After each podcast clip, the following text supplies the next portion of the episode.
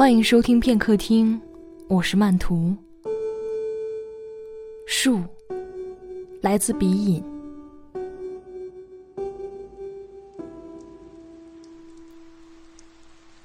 杭州正下着小雨，茶馆里蒸腾着热气。我和沈清倩冒着雨从公司里出来，带着他偷得浮生半日闲。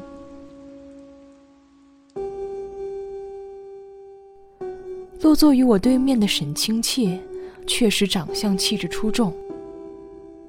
我不禁逗他道：“清妾，读书那会儿肯定很多人追你吧？”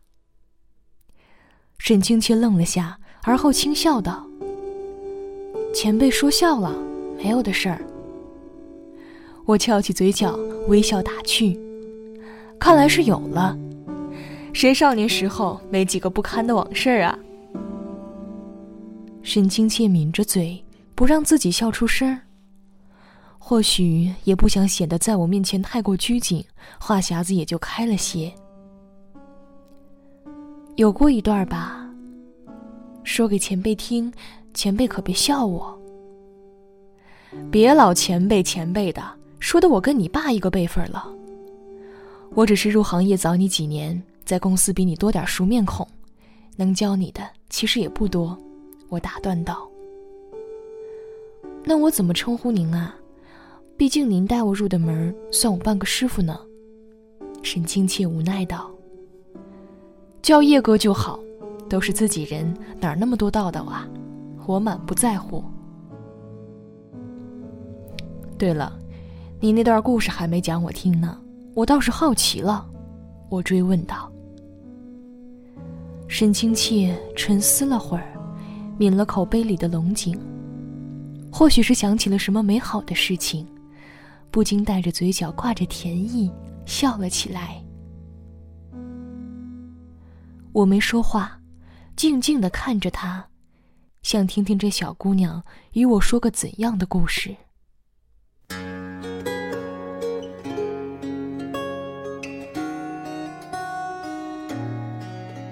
那会儿读高中。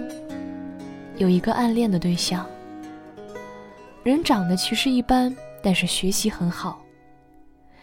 喜欢了很久，却只能做些默默的小事儿，就像上课发呆在练习本上一页页的写他的名字。交作业本，必定是把自己的压在他名字的下面。老师叫我发卷子，也一定记下他的分数，并且亲手交给他。我相信叶哥也有相同的经历呢。他娓娓道来，声线柔和，安静的讲一个似乎微不足道的小故事，然后带着调笑的眼神看着我。我笑着点点头，还真是单纯的年代呢，如同珍珠象牙。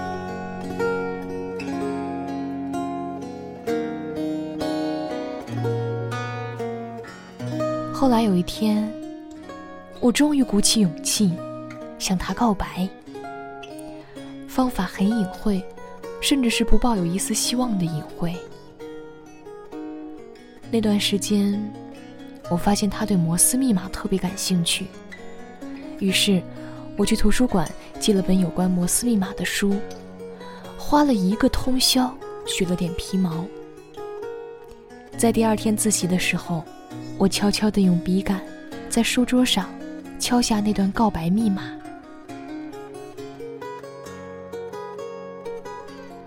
他似乎被回忆困住了，顿了良久，摩挲着手中的杯子。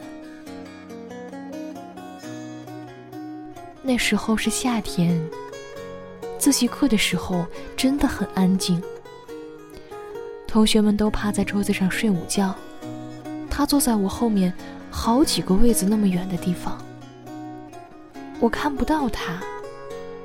笔杆在光滑冰凉的桌面上，哆哆哆哆。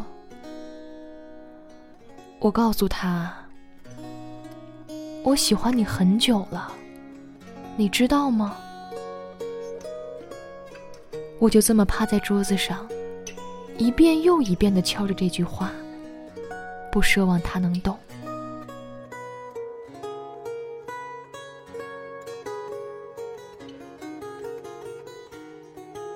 那年夏天真舒服，因为半响之后，我听到了回声，从我身后哆哆哆哆的传来。我听懂了，他说：“我知道，我也喜欢你。”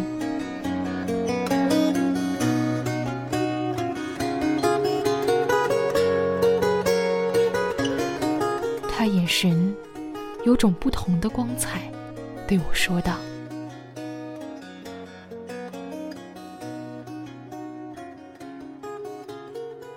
我饮了口茶水，笑着对他说道：‘这世界真美好，不是吗？’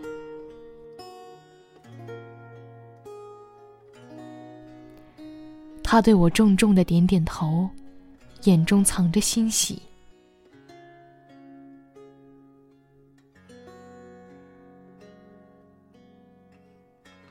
最后每天我们下班，都会在这家茶馆喝喝茶、聊聊天，多半是聊工作，小半才聊到各自的生活琐事。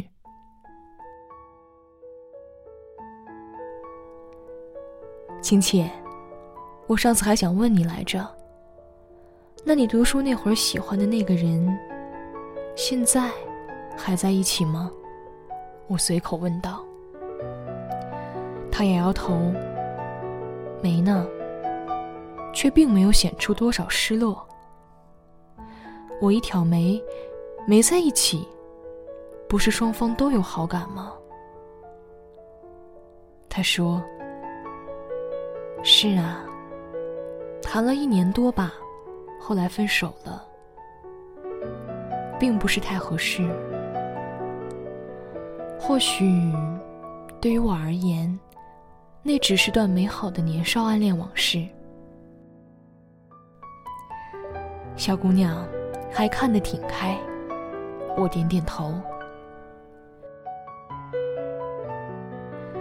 每个人有自己的看法吧。我依然怀念那段日子，只是知道它走不长。也许惋惜，却不遗憾。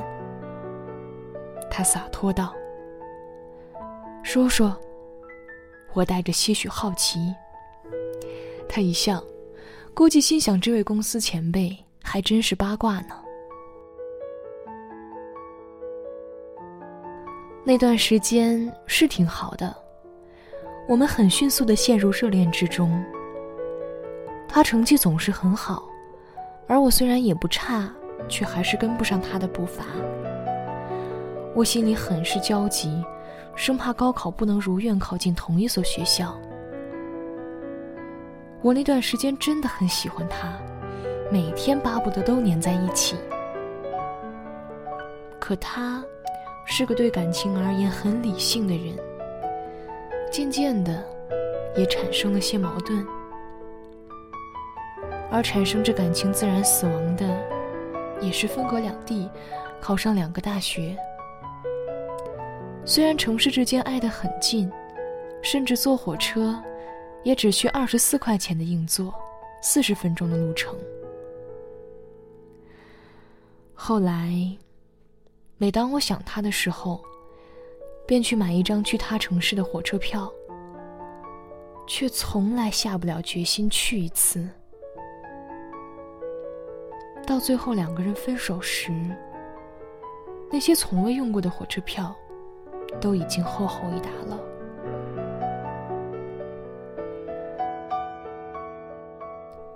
爱情总是这般不可理喻，就跟疯了一样。他耸耸肩，淡然说道：“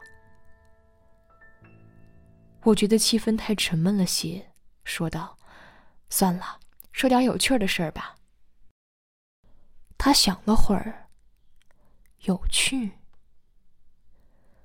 他忽然看了一眼窗外阳光耀眼下的天桥处，有一位正在行乞的残疾人，仿佛想起了什么事情，眼神中都泛着光。有。我的同桌。他开心说道，像是提到了一个让他很愉快的人。同桌。对，他是个傻小子，是一个很善良的男生。哎呦，叶哥不要乱想，只是一个很好的朋友呢。他假装生气道：“我不说，我不打断，你继续。”我同桌，他是个十分倔强的人，因为他是个先天性耳聋患者，却不肯去上特殊学校。一定要上我们学校，而且，因为他会唇语，所以我和我男友不必上课冒险传纸条。只要我男友说了什么，我同桌看见他都能准确的翻译给我听，所以那种感觉有趣的很。他真的是个很踏实的人，让人觉得可以信任。那种感觉，让人说不清。就像，就像，他似乎在想一个形容词。只是半天后，他终于发觉我微张着嘴，说不出话来。叶哥，你怎么了？他不禁问道。我叹了口气。橡树。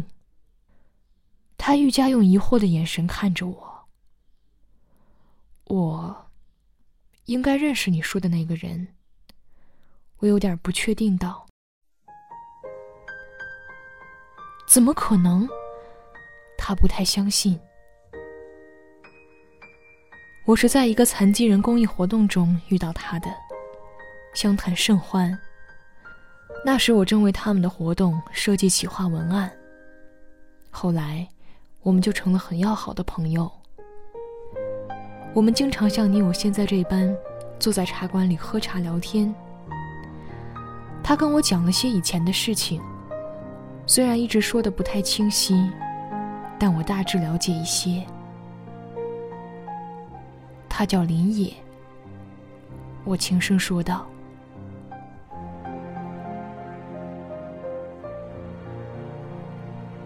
沈清切带着不能置信的眼神看着我。前辈，你真的认识林野？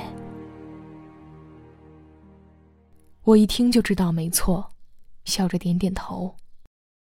我都很久没见他了，您能给我他的联系方式吗？沈清切欣喜问道。我一耸肩。他出国了，法国移民。大概这辈子都不会回来了。我有些无奈。他顿时丧气道：“我就知道，没那么好的事儿。”我疑问道：“你喜欢他？”他一听，连忙回道：“不不不，只是真的是很好的朋友，舍不得而已。”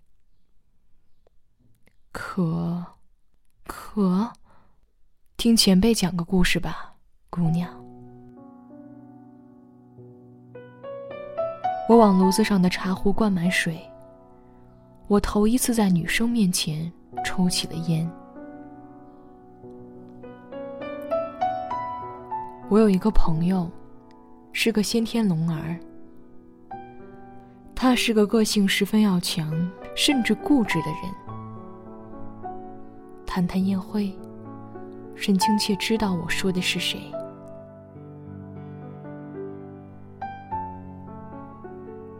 他喜欢一个女孩，可那个女孩是正常人啊，他是上不了正常学校的。众所周知，十聋九哑，聋人一般也不能正常说话，因为他们听不见自己的声音，就无法知道自己该怎么说话。听觉对于说出话来是非常重要的。那时候他已经二十多岁了，他的唇语已经很好了。我不知道，他年少时究竟经过了多少漫长的练习，才让他可以跟我们几乎毫无破绽的正常说话。他跟我说话时，那份专注和认真，真的很让我动容。他终于能得偿所愿，进入那所高中的那个班级。他为了那个女孩付出的努力，超出了我的想象，却从未跟那个女孩子说过，因为那个女孩一直喜欢另外一个人。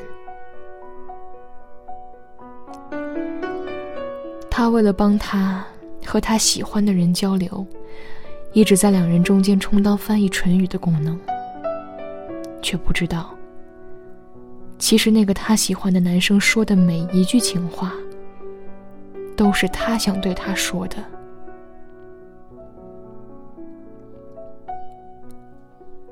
我紧蹙着眉，烟雾缭绕，和对面面露难过表情而哑然的女孩。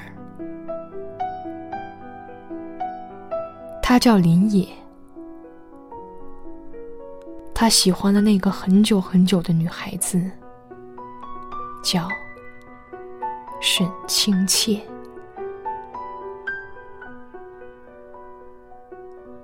他说：“他从未听到过他在说什么，但想必那定是这世间最好听的声音。”沈清切从回忆中撕裂出来，泪如雨下。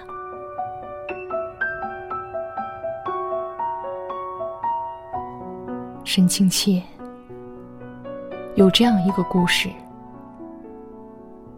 有一个人一直在一棵树下等了另外一个人整整五百年，然后有人就说啊，是不是那棵树为了等人的那个人而沉默的等了更久呢？我轻声说道：“我想林野，就像那棵沉默的树吧。”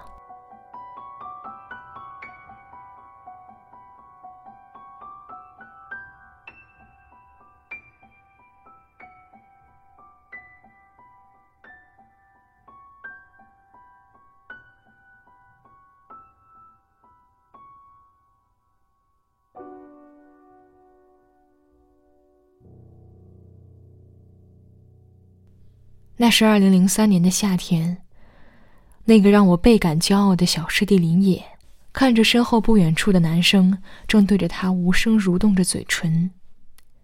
他明了之后，眼带笑意的把这句话重复对着自己同桌的女孩说一遍，然后在心里再默默对他说一遍。十年后。他决定放下所有去法国治病时，在曾经学校班级窗口前栽下一棵大大的树，树叶的每一片都亲手写下了“沈清切”三个字。微风拂动之下，树叶沙沙的声音传遍整座教室，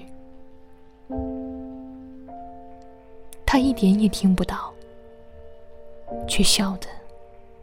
格外的开心。我已经很多年没有再见到过他了。